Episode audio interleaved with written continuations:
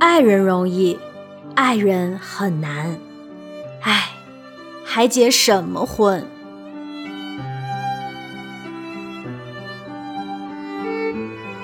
大家好，欢迎回到不孤单地球，这里是还结什么婚，我是葡萄，我是莲子，我是杰克，我是 Michael。 哇，新的声音出现了。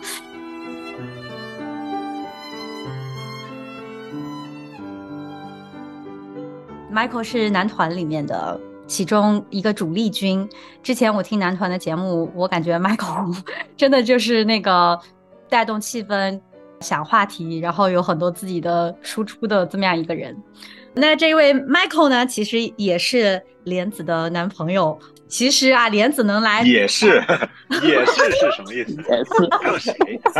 这个我也是。对，我为什么说这个 Michael 在这里发现了不得了的秘密？对，我说的这个也是的意思呢，就是说 Michael 的这个身份，一一是之前男团的成员啊，二是现在是莲子的男朋友这个身份，双重身份。而且莲子其实好像也是通过知道 Michael 来参加了不孤单地球，也这么搭上线来到我们节目，所以说今天就算是一个，对啊，真相大白，然后大家都终于知道在前面的节目当中各自提到的男朋友女朋友是谁了。现在就是咱们就在一个空间里。你们俩最近听说挺甜蜜的。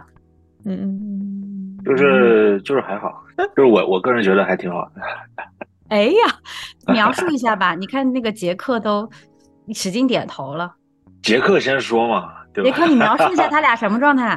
哦，我现在听说啊，这个 Michael 跟莲子天天现在上下班都是 Michael 去接莲子上下班，然后听说还每天晚上给莲子做饭，哦，可甜蜜了现在。哦，而且是吧？而且你知道吗？厨师对，一至五就是 Michael 做饭，六日还去一起去做桑拿，一起去做 S P A， 哦，过得可滋润了。可以可以，这个这个有有一些这个私人的生活全部在。全部曝光了一下子。好好好，就是风险。之前我还问莲子，我说你俩一起上节目没问题吧？会不会有一些隐私的问题？我俩都不会有问题，你看问题出在旁人。主要是咱们另外的嘉宾都跟你们很熟。没有没有，这个杰克弟兄现在也是第一次认识。所以我听说杰克弟兄是来自来自南方是吧？是南方的弟兄。那你最近怎么样，杰克？我吗？我最近应该也算处在甜蜜期，可以再这样说吗？ Yeah yeah， let's go。 不是旁人看得更清楚吗？要不你来说。Michael， 你们互相说。有意思。但杰克不是有点半异地恋的感觉了吗？是不是？是，嗯，现在也还好，就差不多四天在 Toronto， 三天回去 Hamilton。 嗯，那你在多伦多的时候还能见上面吗？嗯，不能不能、嗯、但其实我觉得这个半异地恋也是以前比较习惯那种状态。对，因为我之前会一直会觉得两个人见太多，最后会看到对方就腻了，就再也不想见了。但如果你半异地恋，其实保持着一种新鲜感，其实时不时见一次也是蛮有惊喜，也会蛮珍惜的感觉。我们今天才跟聊完，他就觉得哦，你终于学会了，你你终于肯愿意每天给我打电话。因为我以前就是差不多很少会跟他联系，即使我们生生活在同一个城市。然后他觉得你看这不挺好的吗？每天打十分钟十五分钟，起码证明你有在关心我。所以我觉得相对而言，半异地恋也可以促进我们之间的感情吧。 OK， 很有意思。这两对出现了两种完全不一样的模式，一个一天要见两三次，然后一个就是嗯，觉得要保持距离可以有利于感情发展。那到底哪个是真的？要频繁见面，然后一起一起做很多的事儿，一起聊很多的天，还是要哎拉开一定距离？这个哎这个话题还挺有意思。那杰克，你刚才不说你也觉得莲子跟 Michael 那样挺好的？可能就是 Michael 的相处方式跟莲子相处方式吧，他们这样、嗯、对啊，我觉得每个人相处了不一样，但我觉得我知道我女朋友其实也蛮希望能够一直在一起，只是是我自己的问题了。嗯，对，可能是不是杰克需要很多自己独处的时间？哦，其实我可以觉得应该跟原生家庭很不一样。其实我自己的原生家庭是我父母给我很多很多的爱，包括我姐姐给我很多很多的爱，以至于我去做什么他们都会管我。然后现在我成年了，我出国了，我自由了，因此我其实会已经对以前那种很原生充满爱每天黏在一起的感觉其实有点嗯累，或者是想后来就等于就是自己一个人生活之后发现其实一个人生活也是蛮好的，蛮舒服的，还是自己适合的方式。然后可能我自己需要给自己的时间多一点，但是像我女朋友她原生家庭就是她一天一个星期吧只跟家人只见一次面差不多，很多时候对，因此她会觉得她很需要别人的爱。当然了，她很是个很独立的女孩我知道，但从跟她相处之后发现其实她很需要给人给她关注，给别人更多的关心她，所以对，就是我觉得这个东西其实跟就是可能跟自己对自己的一个现在状态的理解和认识，或者是满意程度有一些关系。我觉得就我觉得很简单的例子就是比如说呃，人在心情好的时候就会容易想做一些平时你可能没有心情做的事情，但是人在心情不好的时候可能就只会 focus 在那件让你心情不好的事情上，就是其他一些事情可能就有点顾不上那样子。但我觉得如果说心情不好的话，我也会去找跟我很亲密的人去就是倾诉，所以说会跟他时间会更多。嗯，我觉得还是其实就是说你愿意拿什么东西来填满你的生活，我觉得这是一个很直观的东西。就是就比如说去吃自助餐，你如果是素食，你喜欢吃素食，那你的盘里都是青菜的，我觉得这是一个很很直观的东西。就是你每天拿什么东西填满你的生活，很能说明你到底把什么放在你生命的就是比较比较往前靠前的位置。我觉得你想说是优先次序吗？你可以这么说，我觉得可以这么说。我觉得这是一个很人很本能的反应。我觉得所以 Michael 现在处于一个比较幸福的时刻，现在状态是嗯，我觉得也不能这么讲，而是我可能觉得对于之前比较焦虑的一些事情，我现在可能呃有一些掌控，所以我觉得你就比如说其实我现在更多的可能会回转到呃就是我所在团契的就是我周围人的比如弟兄姐妹的一些个人状态身上，就真的去看看他们在发生什么。我不是说我自己闲着没事干，而是说我终于感觉有些时间有些精力能去把这些事情安排在我的生活当中。对，我觉得我没有在强迫我自己。嗯，那杰克是不是就现在也是因为其实你心中有还有很多别的事情是值得你去要去担心或者是要去忙碌的？我刚才觉得 Michael 是不是在表达这个，所以说你没有太多的精力要去嗯，花更多的时间去跟女朋友相处？我觉得有一部分是了。对，我最近其实也蛮焦虑的关于很多事情，但我觉得对我来说更多的应该是我的跟别人的相处方式吧。其实我跟之前的女朋友相处方式差不多是这样，也是就是需要一点空间和距离这样子。是，嗯，你能展开说一说就是关于之前女朋友那个部分？展开展开说一说。哦哦、我们看新节目吧，这个就是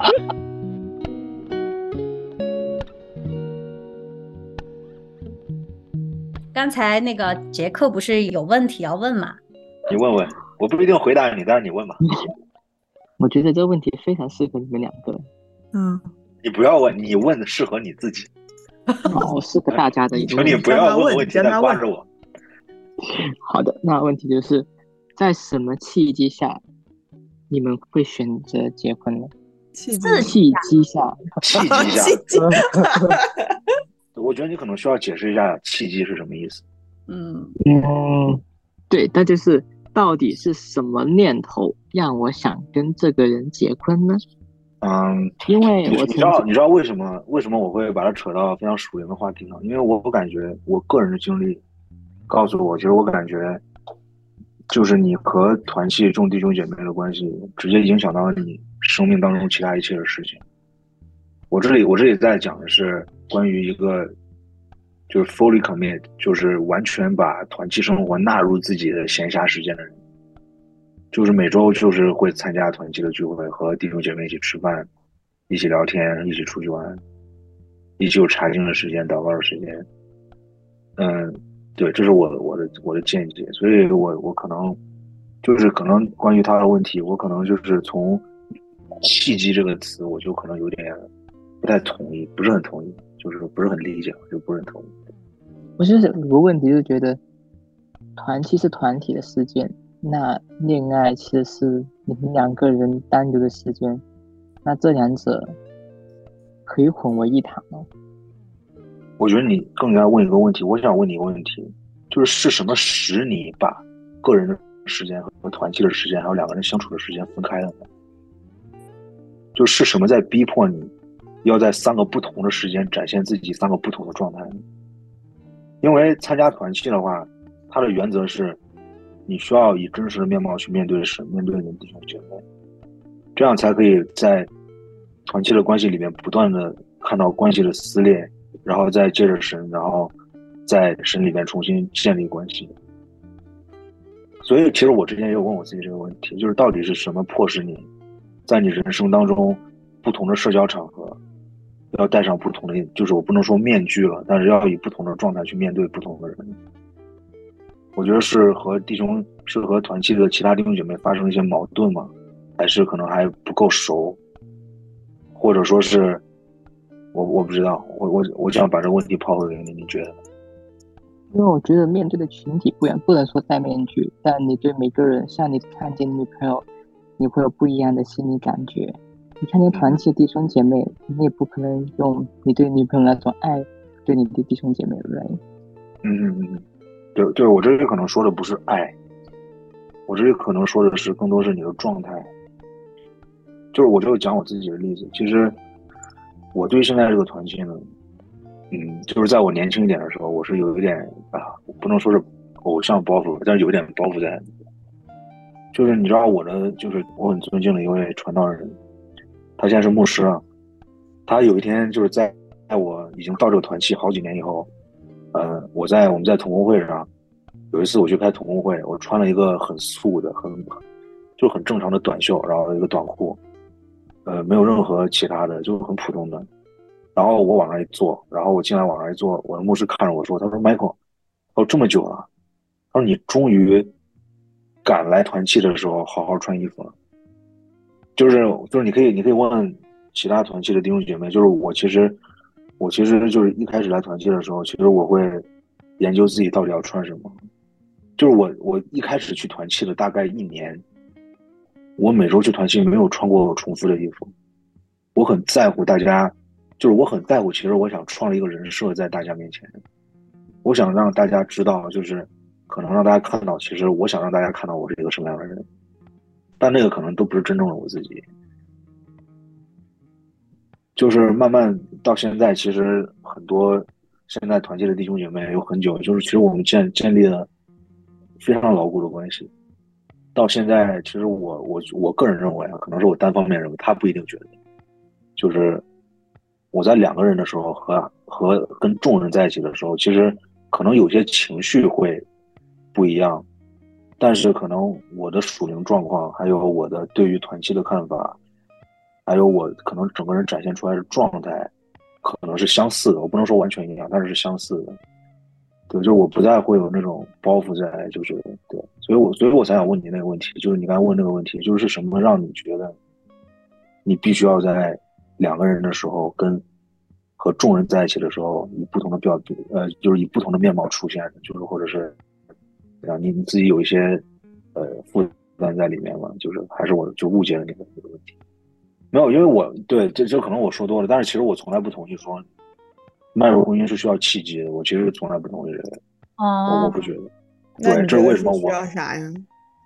我是觉得，其实你一直都知道，你一直其实都大概知道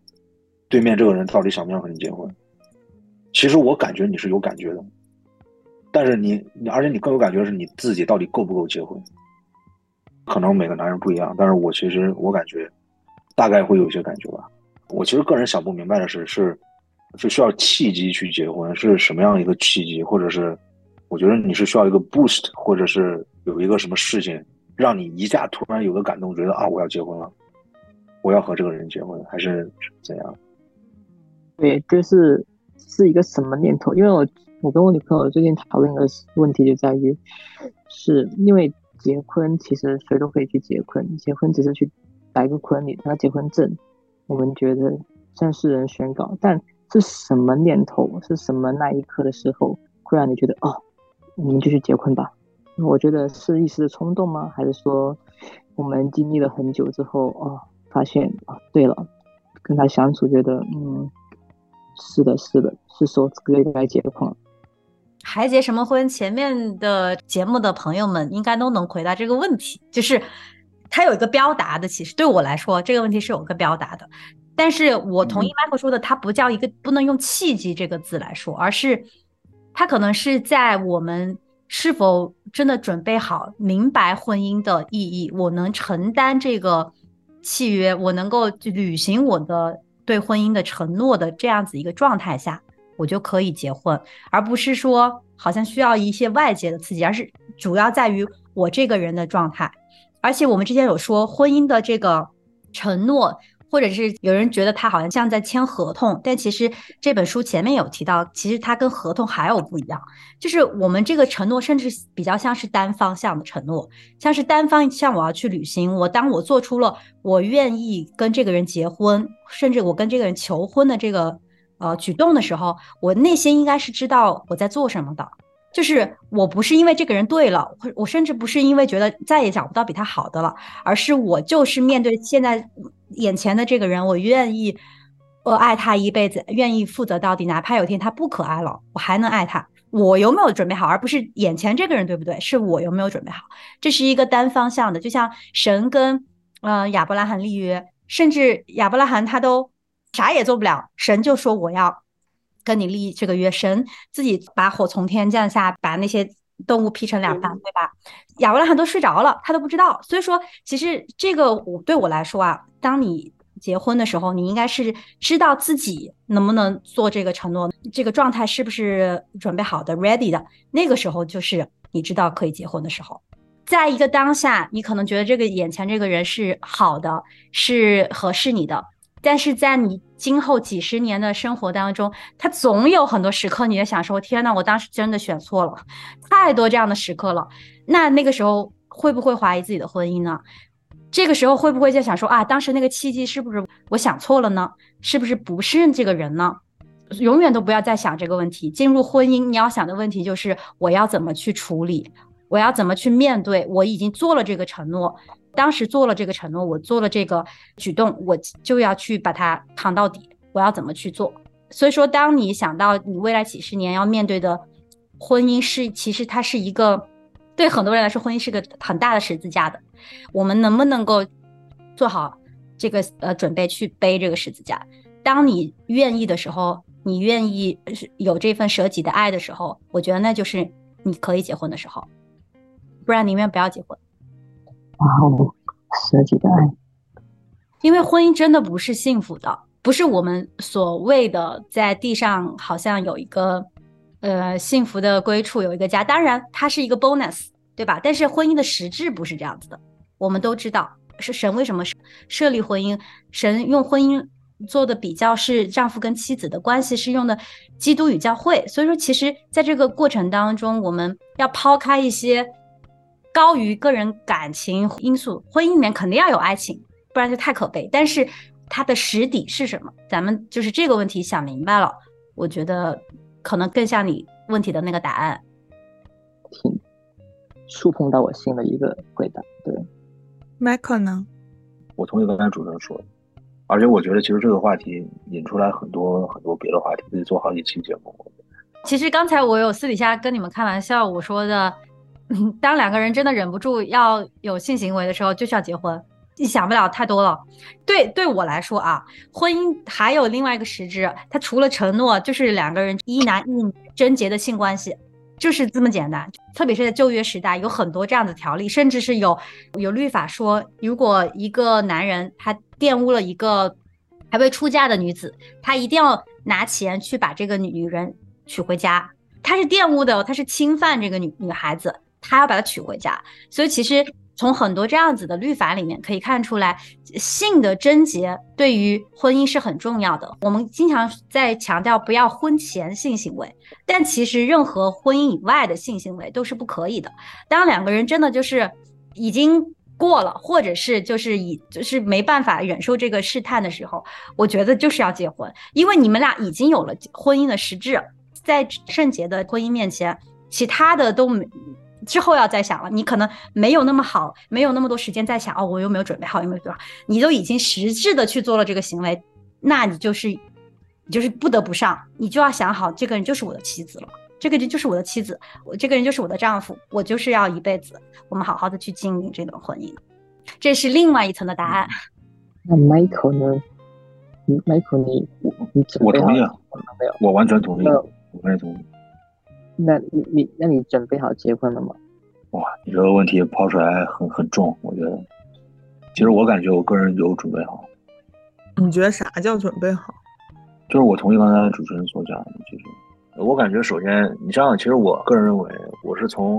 只能说团契里面身边的弟兄姐妹来看这个例子，就是其实我身边其实结婚的。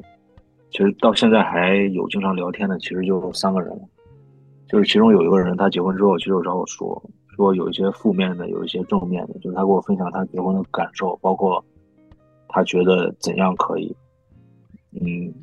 其实我觉得这个东西是需要双向奔赴，就是，呃，就是我不会去透露他给我分享了什么，他分享一些很隐私的东西，但是其中有几个点，我觉得是比较比较重要的。一个点是，其实婚姻。是需要真正到结婚的结婚之前的心，就是首先在属灵方面还有现实方面都需要做好准备。我觉得属灵方面是为什么有很多在结婚之前会有做一些婚姻辅导呀、婚前辅导呀。我觉得其实就是刚才可能是像葡萄所说的一些问题，比如说你要想清楚，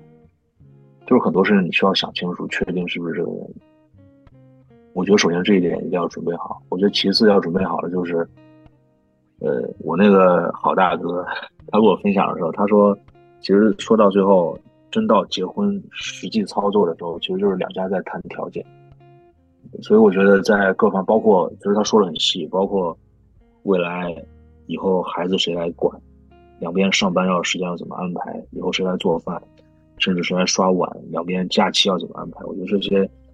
这些其实我身边的这位弟兄，其实他们在结婚之前都有。在聊天的过程中都有去决定这些事情，我当时其实有点不相信，但是我现在看他们的生活状态，其实我认为是需要这些事情是需要做好准备的，因为其实我，呃，我就是比较直言不讳的讲啊，我在比较年轻的时候呢，就是在谈恋爱的时候呢，是有短暂的和以前的女孩子同居过的。所以我其实很理解那个，我虽然没有体没有体会过为家承担责任的这个嗯压力，但是我大概有体会到，就是如果两个人没有在没有属灵还有现实的准备好，就开始一起生活的话，是完全行不通的。所以我觉得，对，这是我觉得条件，这件事我觉得需要达成的条件和准备。可是我很赞同你说的第二点，就是属灵跟现实的准备。后面这一点吧，我觉得这也是最近我跟我女朋友，其实每一天，我们之间的矛盾，甚至是我们之间的隔阂，其实当我们真正谈到要面对以后小孩如何处理，家庭怎么去分配照顾，这些最最现实的问题，其实无论是基督徒还是非基督徒，都必须面对最现实的问题。当谈到这些问题的时候，往往能够让你明白看清结婚另外一层意义，我觉得。嗯，我想做一点补充。其实、嗯、要说属灵单身最好，其实有些时候真的会要把婚姻这件事情呢跟属灵的事儿还得分开看。我理解 Michael 的意思就是你的属灵状况其实很重要，在婚姻里面属灵状况就更重要，就是这个影响到你你们怎么去经营这个婚姻，你你在婚姻里的一种状态，这个很重要。但是我什么叫把属灵的事儿跟婚姻分开？说白了，婚姻是地上的事儿，是件俗事儿。以后咱们在新天新地的时候，以后在在永恒里面的时候，其实大家都没有这层关系了，也没有婚姻，也没有父母，也没有子女，大家都是弟兄姊妹，我们都是神的孩子，对吧？所以说这只是短暂的在这地上的一个预表，婚姻是作为预表的意义存在在这个地上。因为所有的旧约里面的预表，耶稣基督他自己都来实现了，它就是那个预表的实像嘛，对吧？但是唯有婚姻这件事情还没有，因为这预表着耶稣基督有一天再来迎娶他的教会，教会就是他的新妇，还没有。我们所以说在这个地上，婚姻现在还有它一层很重要的属灵层面的意义，就是要代表这个贞洁的关系嘛。但是其实他说到底他还是地上的一件事儿，就他会过去。那有些时候我们把婚姻说的特别的就是好像嗯、呃，我不属灵，这个婚就就不结了，或者是要么就是这个婚姻就一定好了，都不一定的。这个状态是取决于，就像你们刚才说的，有很多繁复、很实际、很现实的一些东西。两个家庭，以后孩子，以后怎么样，时间上的分配，谁要做家务，这些其实都是凡事，都是会。甚至保罗说其实就是独身最好，为什么？是因为你当你进入婚姻当中的时候，你会为这些事情去花时间花精力，你要想着怎么去讨好你的妻子，怎么去服侍你的丈夫，这些怎么去教养你的孩子，它都会牵扯你很多的精力，甚至是全部的生活的精力。我们没有办法那么样子全情投入去侍奉主，当然不是说两个人作为一个家庭不能去侍奉，都是可以，只是我们就刚才就说了嘛，现实的原因其实是很多的，在这个地上的俗事是很多的，我们其实要真的说到很属灵就别结婚。所以有些时候就是真的不能把结婚跟属灵太给它砸在一起来说，这件事情它应该还是要拎得清楚的。咱们不是说我立定心智，我要好好的去呃经营，要好好的去舍己，就一定能过一些坎。它会在我们的生命当中造成一些亏损，甚至是不荣耀神，甚至是都不要说荣耀不要神了，就是我们的生命在这其中不一定是朝着好的方向去，都有可能啊。这个就是我在补充的，就是在结婚之前会考虑的一些事情，不是说只有结婚是一个选项，单身也是一个选项，这个还是我要补充的。但是我说这个话不合适呢，是因为你们现在都是已经在关系当中，我们我们在节目里前呢，就是在关系中我们是冲着结婚去的。我只是想要听节目的朋友有，就是特别是已经在单身当中又在纠结要不要谈恋爱，谈恋爱要什么时候结婚，我觉得嗯，就是一个更全面的一个思路吧。嗯嗯，对，其实其实我在观察已经身边已经结婚的弟兄。弟兄姐妹，他们其实有一个，他们在结婚之后，其实发生有发生一个，就是其实比较一致的讨论或者是决定，他们需要去做一个比较有趣的决定，就是我到底要不要回到团契去服侍，我到底要不要回去参加团契？就是其实他很现实的问题是，如果有一方来参加团契，其实团契大概是占据了团契加上主日，其实大概是占据了。至少一半周末休息的时间。那么其实我身边有弟兄姐妹是，要不然就做着决定，夫妻两个一起重新投入到服侍当中，或者是投入到团契当中，要不然就是一方不喜欢另一方继续去参加团契，因为太少时间陪另一半，所以两个人都不来，或者两个人有一些别的选择。对，就是这是我的一个发现。我觉得我觉得这个东西其实就像你说的，其实是也是我不知道它应该算是一个属灵的问题，还是一个现实的问题。我觉得可能这样聊起来，可能算是蛮现实的一个问题。但我觉得应该是说，就因为我们团契它比较像是没结婚的人比较多，然后他需要找到一个这种家庭层面、结婚的人的层面的团契。会更适合他们，他们可以不管是男方男方女方女方聊，还是说他们开始聊孩子的问题，还是怎么样，就是他们可以、啊、对，没错没错没错，就是其实我们身边不光是这样的，我们身边其实有一些就因为可能现实的原因，呃，就是可能工作的原因，或者是孩子需要待在家里看孩子的原因，就真的是需要去考虑到底还要不要参加继续参加团契。结婚以后可能要半年才能看到这些人来一次，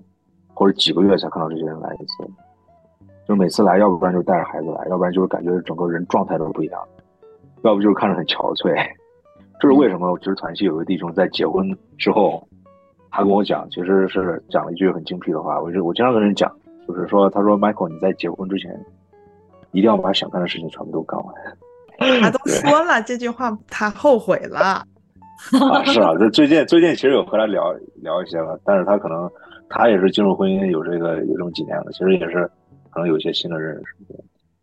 对，其实咱们这个话题呢真的得分阶段，就是结婚前是刚才说的这个有很多其他考虑，结了婚就一条心到底吧，就别想啊什么什么之前应该多干点什么事儿，就就咱们就想对对对对对对，其实这样子会会好一点。那我觉得嗯，不知道有没有我们这么多人七嘴八舌有没有回答到杰克的疑问，你自己应该有个答案吧，在你问这个问题之前我也想听听你的，你觉得是什么契机或者是什么样的状态应该是可以走入婚姻？嗯，我只是突然现在我用感慨，就是唉还结什么婚啊。好好好。其实有句话不知道当讲不当讲，我感觉如果需要考虑，对，如果我觉得如果需要开始去考虑，我可能需要一个契机去结婚，或者是我找不到那个结婚的动力，到底是一个什么样的心态才会让我去结婚呢？我觉得这个时候可能要重新审视一下自己所处的这种关系。对对对对对，是。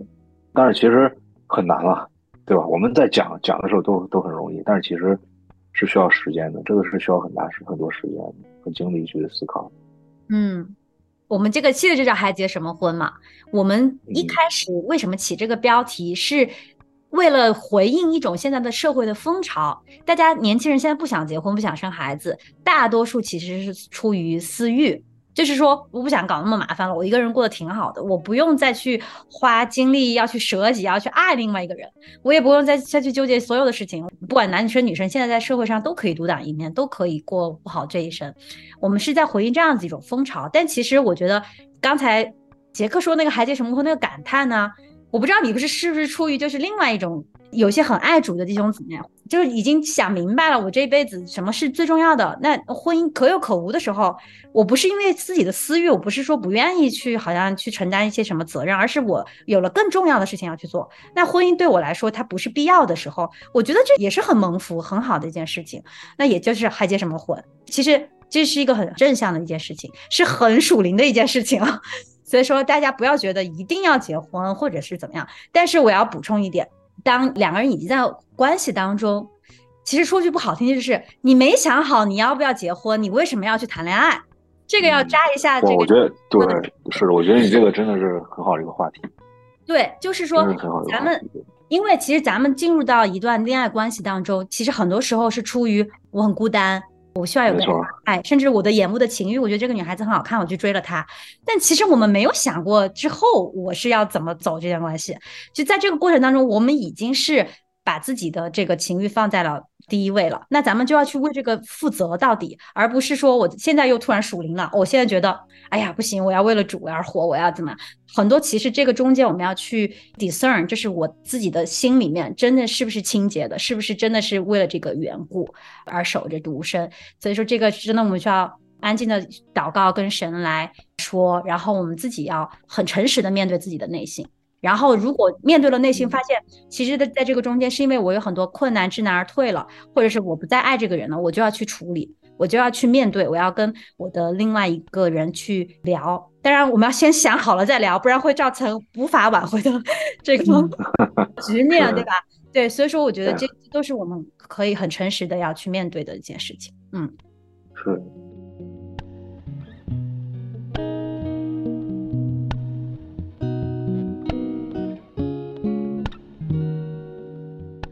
今天就这样，我们就是算一个闲聊局还是什么，我我不知道，但是我觉得挺有意思的。我们带了很多话题，都是可以，就像 Michael 说，可以聊很多很多期的。觉得我们在这个小小的团契里面，真的是也可以有成长，在起码在婚恋这个话题上面，我觉得啊，都每次我自己也有很多的思考和得着，就很感谢你们，感谢大家。今天这个问题其实还是要问一下的，还挺贴题的。我们在每一集的最后会呃问嘉宾一个问题，就是你还想结婚吗？那还是由我们的这个固定成员莲子先来吧。莲子，你还想结婚吗？不是这个，突然讲上他之后，我就哇，你知道，对，刚才包括他，刚才那个那那个那个南方人，刚才包括他问我一次，他说 Michael 你觉得你现在什么时候结婚了？我直接就觉得哇，我觉得这是这是现在就可以说这么孩子的。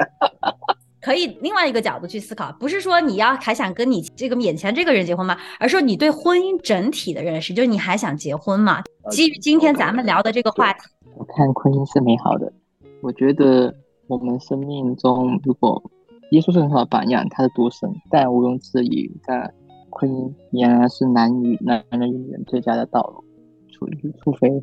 你有这恩赐是独身的话。